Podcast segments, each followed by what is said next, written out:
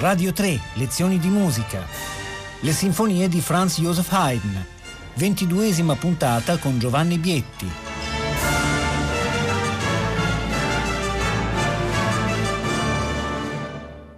Buongiorno da Giovanni Bietti, benvenuti. Continuiamo la nostra esplorazione delle sinfonie parigine di Haydn in questo ciclo di lezioni di musica e parliamo oggi di una delle più famose sinfonie di Haydn, forse la più famosa fra tutte le parigine che è la numero 85. Anche in questo caso c'è un sottotitolo che non si riferisce a un animale come nel caso delle prime due sinfonie del ciclo, si riferisce invece a una regina. La sinfonia viene infatti soprannominata la Reine, la regina, perché a quanto pare era la preferita di Maria Antonietta fra le sinfonie parigine ed è una sinfonia che presenta aspetti ancora più complessi rispetto alla precedente. Sempre una sinfonia da camera, senza trombe, senza timpani è una sinfonia che comincia di nuovo con una introduzione lenta. Questa introduzione lenta è decisamente più complessa rispetto a quella della sinfonia numero 84. Ci sono solenni ritmi puntati, abbiamo spiegato il senso di questa espressione, le note una più lunga e una più breve, quindi comincia proprio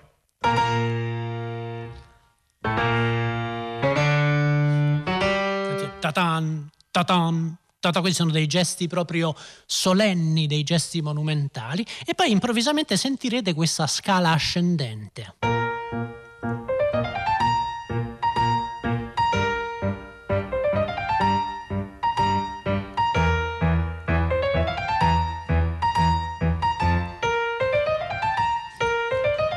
Lo sentiamo per tre volte. Bene, il tutti nel corso del successivo allegro sarà per tre volte marcato da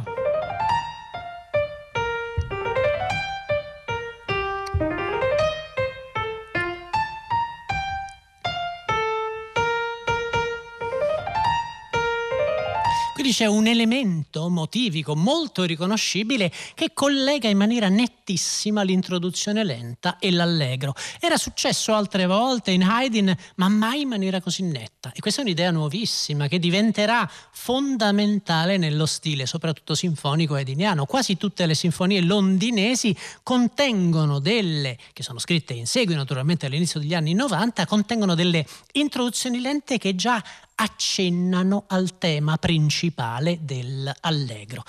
Tema principale dell'allegro che in realtà si presenta in forma molto dimessa. Questa presentazione assomiglia molto a quella di cui abbiamo parlato nella numero 84, c'è un tema presentato soltanto dai violini, poi c'è un tutti che appunto è... E poi risentiamo il tema e risentiamo di nuovo il tutti, c'è una doppia doppia presentazione, una doppia presentazione che ovviamente ha la funzione di presentarci non solo i materiali tematici, ma anche l'orchestra, anche le forze strumentali a disposizione. Il tema è un tema particolare, ha un carattere molto rilassato. I violini tengono una nota e poi dopo scendono pian piano e i bassi ci fanno sentire una scala discendente.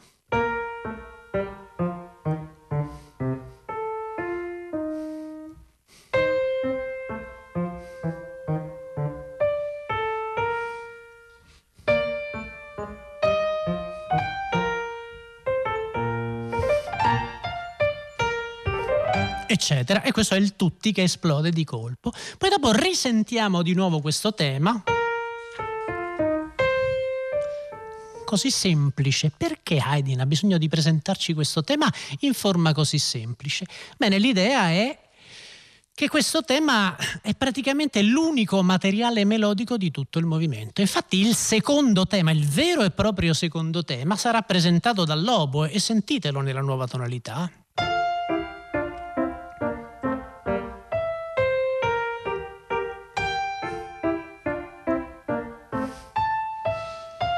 È esattamente lo stesso tema con una strumentazione diversa e nella nuova tonalità. Questa è una sinfonia completamente, il primo movimento di questa sinfonia è completamente monotematico, è un esperimento assolutamente radicale. Abbiamo parlato del monotematismo a proposito della sinfonia numero 84, ne abbiamo parlato tante volte nel corso dei precedenti cicli dedicati a Haydn, alle sinfonie, alle sonate, ai quartetti, ma questo è uno dei suoi esperimenti più radicali.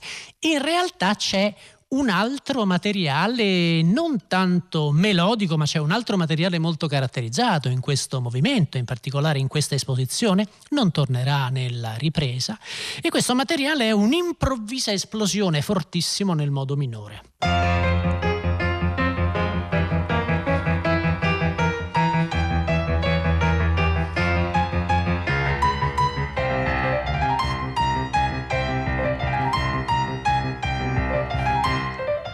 Di nuovo queste scale ascendenti che sono un trade union fra tutti i vari materiali. Ora, questa improvvisa esplosione in minore sembra riportarci di colpo al mondo dello, delle sinfonie Sturm und Drang, di cui ho parlato in un precedente ciclo, le sinfonie che Haydn scrive alla fine degli anni 60, all'inizio degli anni 70, quindi 15 anni prima di scrivere questa sinfonia. E in effetti questo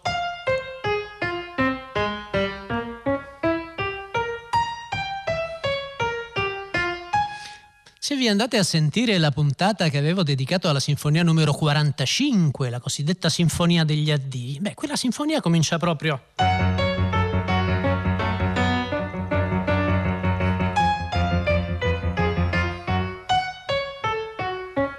È quasi esattamente lo stesso materiale. Quindi sembra che Haydn stia volutamente, deliberatamente autocitando se stesso, autocitando il suo stile drammaticissimo, il suo stile molto contrastato degli anni, dei primi anni 70 e questo naturalmente serve a dare varietà a modificare e a rendere più complesso il tono di questo movimento. Ma a questo punto, senza ulteriori parole, sentiamo almeno l'esposizione di questo formidabile primo movimento della Sinfonia numero 85, cominciando dalla grande introduzione lenta.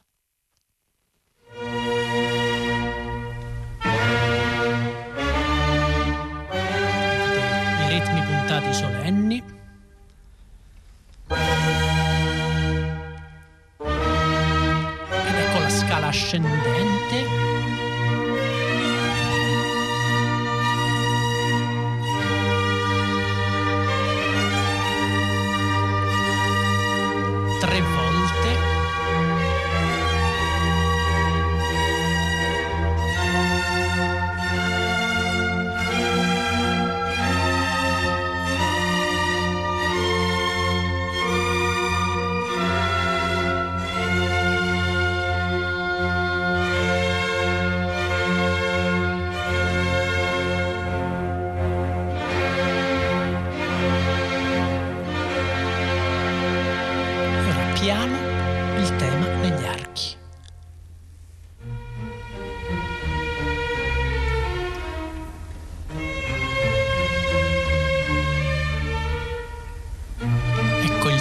con la scala.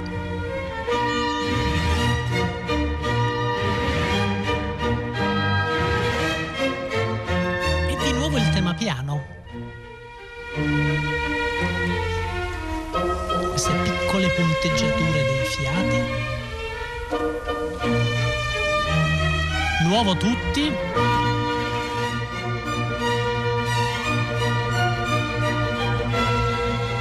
transizione spostiamo nelle scale e arriva il secondo tema. No! Minore improvviso. Scale.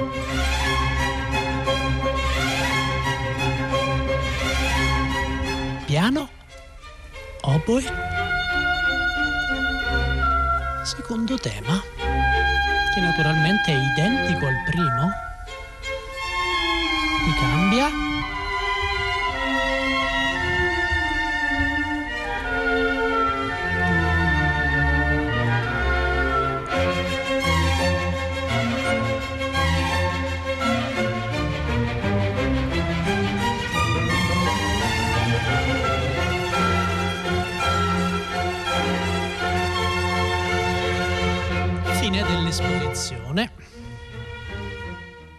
Mi interessava farvi sentire intanto appunto il, il, carattere monotematico, il collegamento con l'introduzione, questa novità formidabile e poi questa curiosa intrusione del modo minore, questa citazione. Una volta di più ne abbiamo parlato anche nel corso delle puntate precedenti di questo ciclo, Haydn fa dialogare fra loro diversi stili. Qui lo stile Sturm und Drang delle sue drammatiche sinfonie di inizio anni 70, invece questo stile molto più leggero, lo stile giocoso che è caratteristico di questo periodo. Bene, la, lo sviluppo comincia con una sorpresa, l'esposizione finiva. Haydn si sposta subito. E qual è il materiale che fa entrare a questo punto? È l'episodio in modo minore che qui viene ripreso.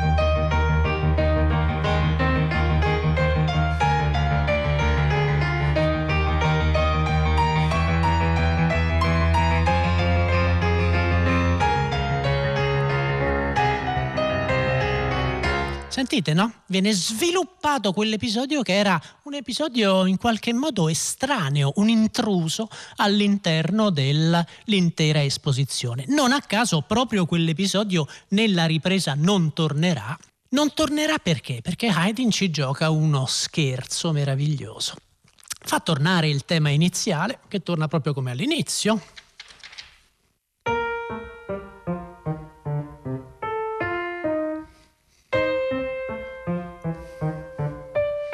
ci sono sempre delle piccole varianti in queste riprese haydniane. Poi sentiamo il forte, il tutti con le scale.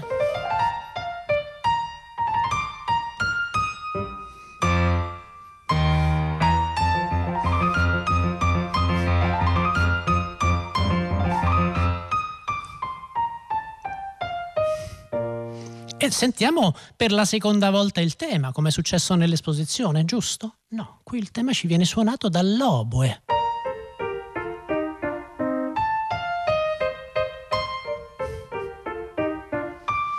E quindi in realtà è il secondo tema dell'esposizione. Abbiamo visto che i due temi sono praticamente identici fra loro. Una volta di più Haydn è interessato a questa straordinaria compressione del tempo nelle sue riprese. Forse è un po' complesso quello che vi sto dicendo, ma penso che l'ascolto di questo sviluppo e dell'inizio della ripresa possa senz'altro chiarire i concetti molto complessi che sto cercando di comunicare all'ascoltatore. Ecco quindi lo sviluppo con questo shock armonico improvviso e la ripresa del questo curioso, sorprendente episodio in minore che viene usato come elemento di elaborazione nel corso dello sviluppo. Eccolo.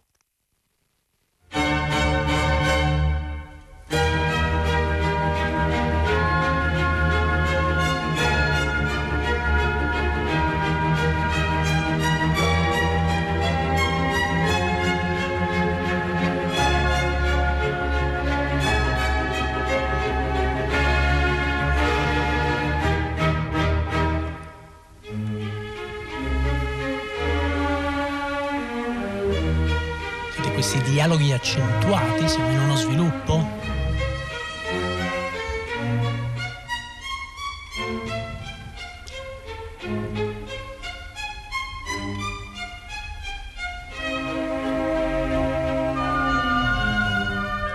La leggerezza di questi dialoghi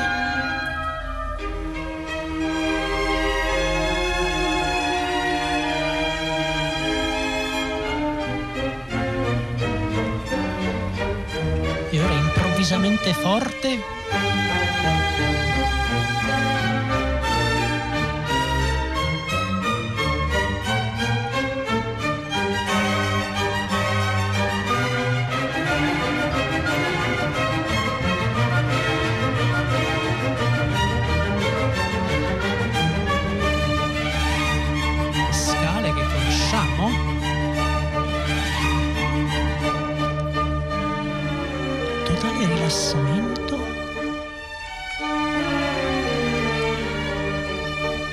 si blocca. Ed ecco improvvisamente.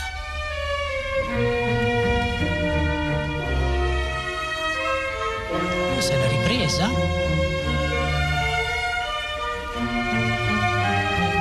Tutti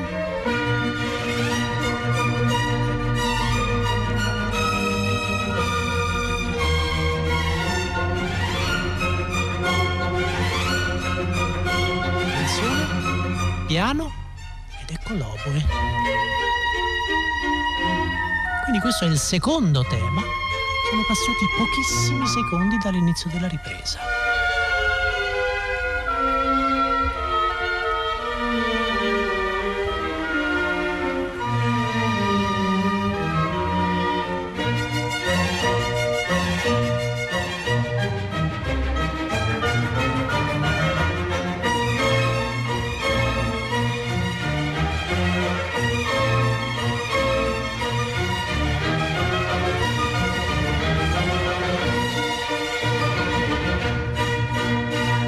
Fine abbiamo sentito per intero questo primo movimento della Sinfonia numero 85, quello che mi interessava era oltre a farvi naturalmente apprezzare la qualità, l'interazione dei materiali, anche seguire il processo. E questa idea tipicamente haydniana è così meravigliosa, è così moderna, tra l'altro di accorciare, di sintetizzare, di contrarre quindi di, di, rendere molto più essenziali le riprese, le ripetizioni dei materiali che non sono mai ridondanti. Haydn non è mai enfatico, uno dei pochissimi compositori della storia che ha questa capacità proprio di concentrare all'essenza il suo discorso musicale, naturalmente sempre dandoci la sensazione che tutto ciò che succede però sia il risultato di un processo formale. Sparisce l'episodio in modo minore, drammatico, perché sparisce? Perché è stato elaborato in qualche modo le sue potenzialità sono state sfruttate fino in fondo nel corso dello sviluppo. Quindi nella ripresa il monotematismo porta Haydn a accostare direttamente primo e secondo tema, questo effetto e questo risultato di meravigliosa sinteticità, di meravigliosa essenzialità. Vi faccio solo sentire il tema del secondo movimento, del, del, movimento lento, che è ancora una volta un movimento in forma di variazione. La quarta volta su quattro sinfonie nelle Parigine, abbastanza impressionante, e per cogliere quanto questo aspetto fosse destinato ad accattivare il pubblico, basta dire che questo tema è una melodia popolare, una canzone popolare francese, che si chiama La Gentile Style Eugène Lisette. E questo tema quindi era un tema che immediatamente evocava qualcosa nel pubblico parigino. È un omaggio di Haydn a questo pubblico. Sentiamo soltanto l'inizio di questo movimento.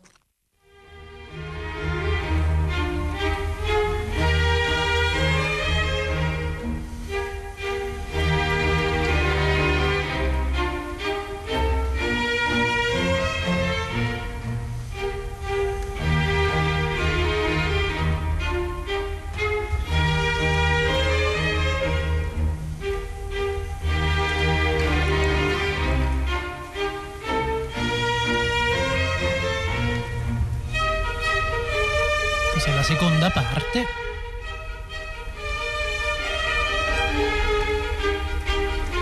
E riprende l'inizio della melodia.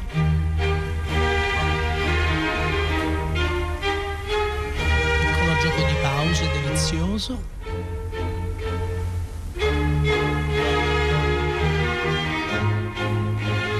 Poi c'è la ripetizione di questa seconda parte. Volevo solo farvi sentire questo tema. Se avete modo, ascoltate l'intero tempo con variazioni, che è pieno di sorprese come sempre. Perché mi volevo concentrarmi così brevemente su questo movimento? Perché il minuetto di questa sinfonia è uno dei più grandi capolavori haydniani in assoluto. Il minuetto già è un pezzo delizioso, ma veramente la più grande sorpresa che Haydn costruisce ed è uno dei momenti secondo me più alti non solo delle sinfonie di Haydn, ma di tutto il repertorio sinfonico è quello che succede nel corso del trio. Il trio comincia con un classico tema popolaresco, una volta di più il fagotto raddoppia i violini all'ottava inferiore.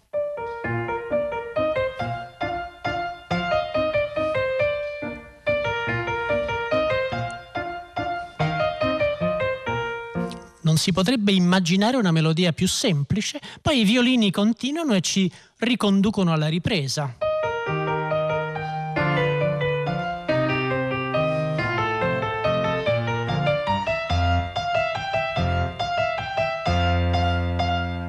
E potremmo benissimo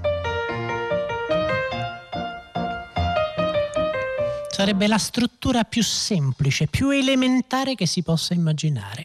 Invece l'idea di Haydn meravigliosa è che fra questa frase dei violini, all'inizio diciamo fra virgolette dello sviluppo, e la ripresa del tema c'è una sospensione, una sospensione incantata, assolutamente meravigliosa, basata su interventi solistici progressivi. Sentite cosa succede.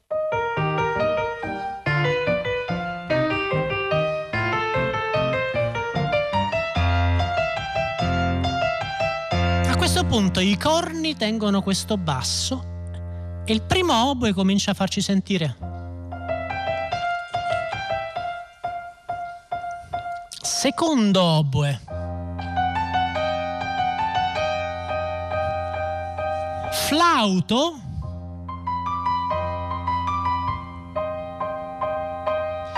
E il fagotto.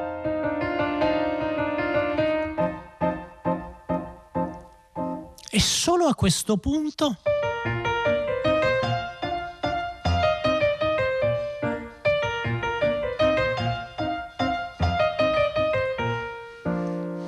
un'idea straordinaria.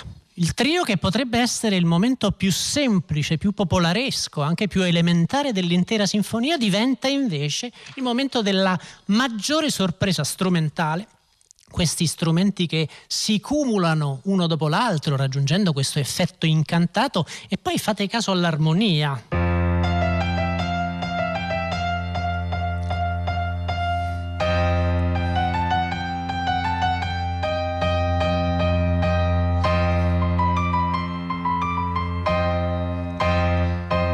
questa è una, tecnicamente, è una nona. Un accordo che in questo periodo viene usato pochissimo, quasi mai in realtà. Haydn lo usa ottenendo un effetto di una magia, questa sospensione assolutamente inimitabile, credo. Sentiamo, abbiamo il tempo di sentire per intero il minuetto e poi il trio e vi, naturalmente vi seguo un po' durante l'ascolto.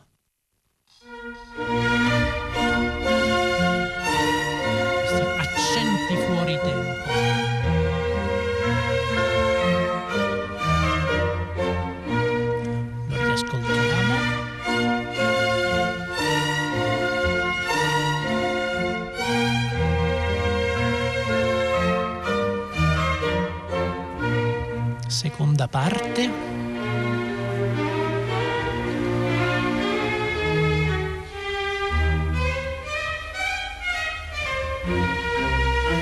Ripresa.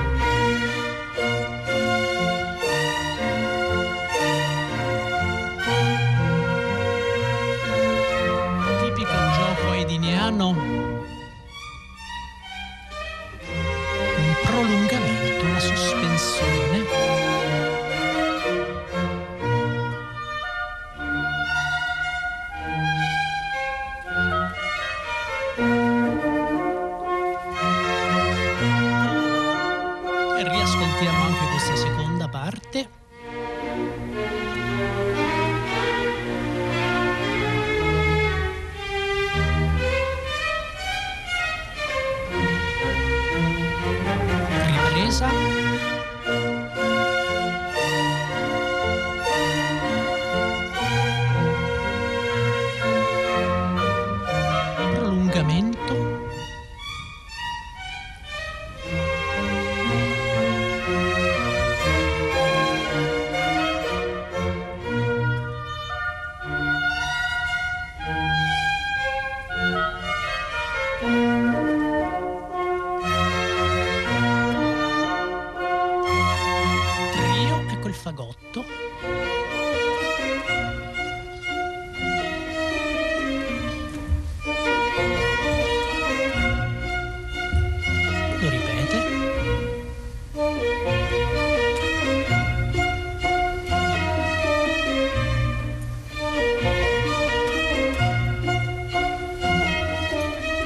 Seconda parte.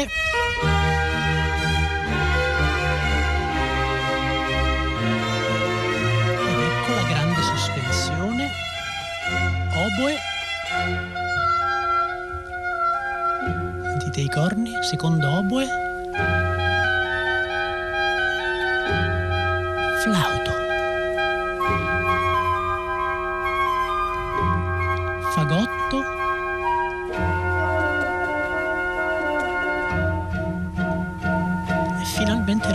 La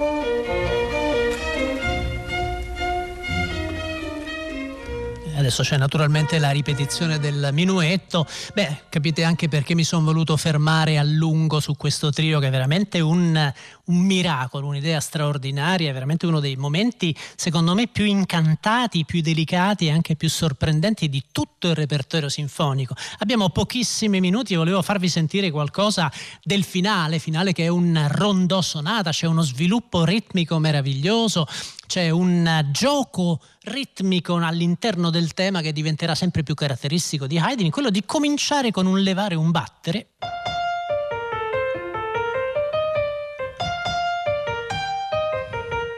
Sentite la seconda parte.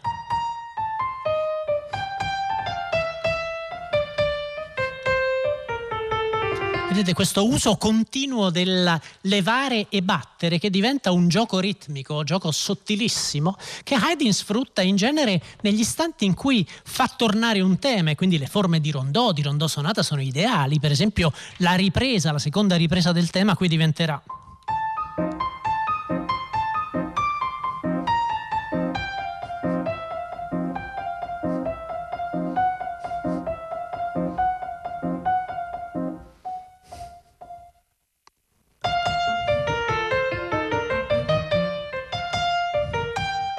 Avete sentito questa sospensione, insistere su un singolo elemento ritmico che in qualche modo diventa un, un, loop da cui poi improvvisamente parte il ritorno di un tema. Non ho il tempo per insistere su questo concetto, ne avevo parlato a lungo in alcune puntate dedicate a Haydn, soprattutto quelle sulle sinfonie londinesi che potete trovare in podcast e a questo punto vi lascio all'ascolto, vediamo fino a dove riusciamo ad arrivare di questo meraviglioso finale della grande sinfonia numero 85 di Haydn. Buona giornata da Giovanni Bietti.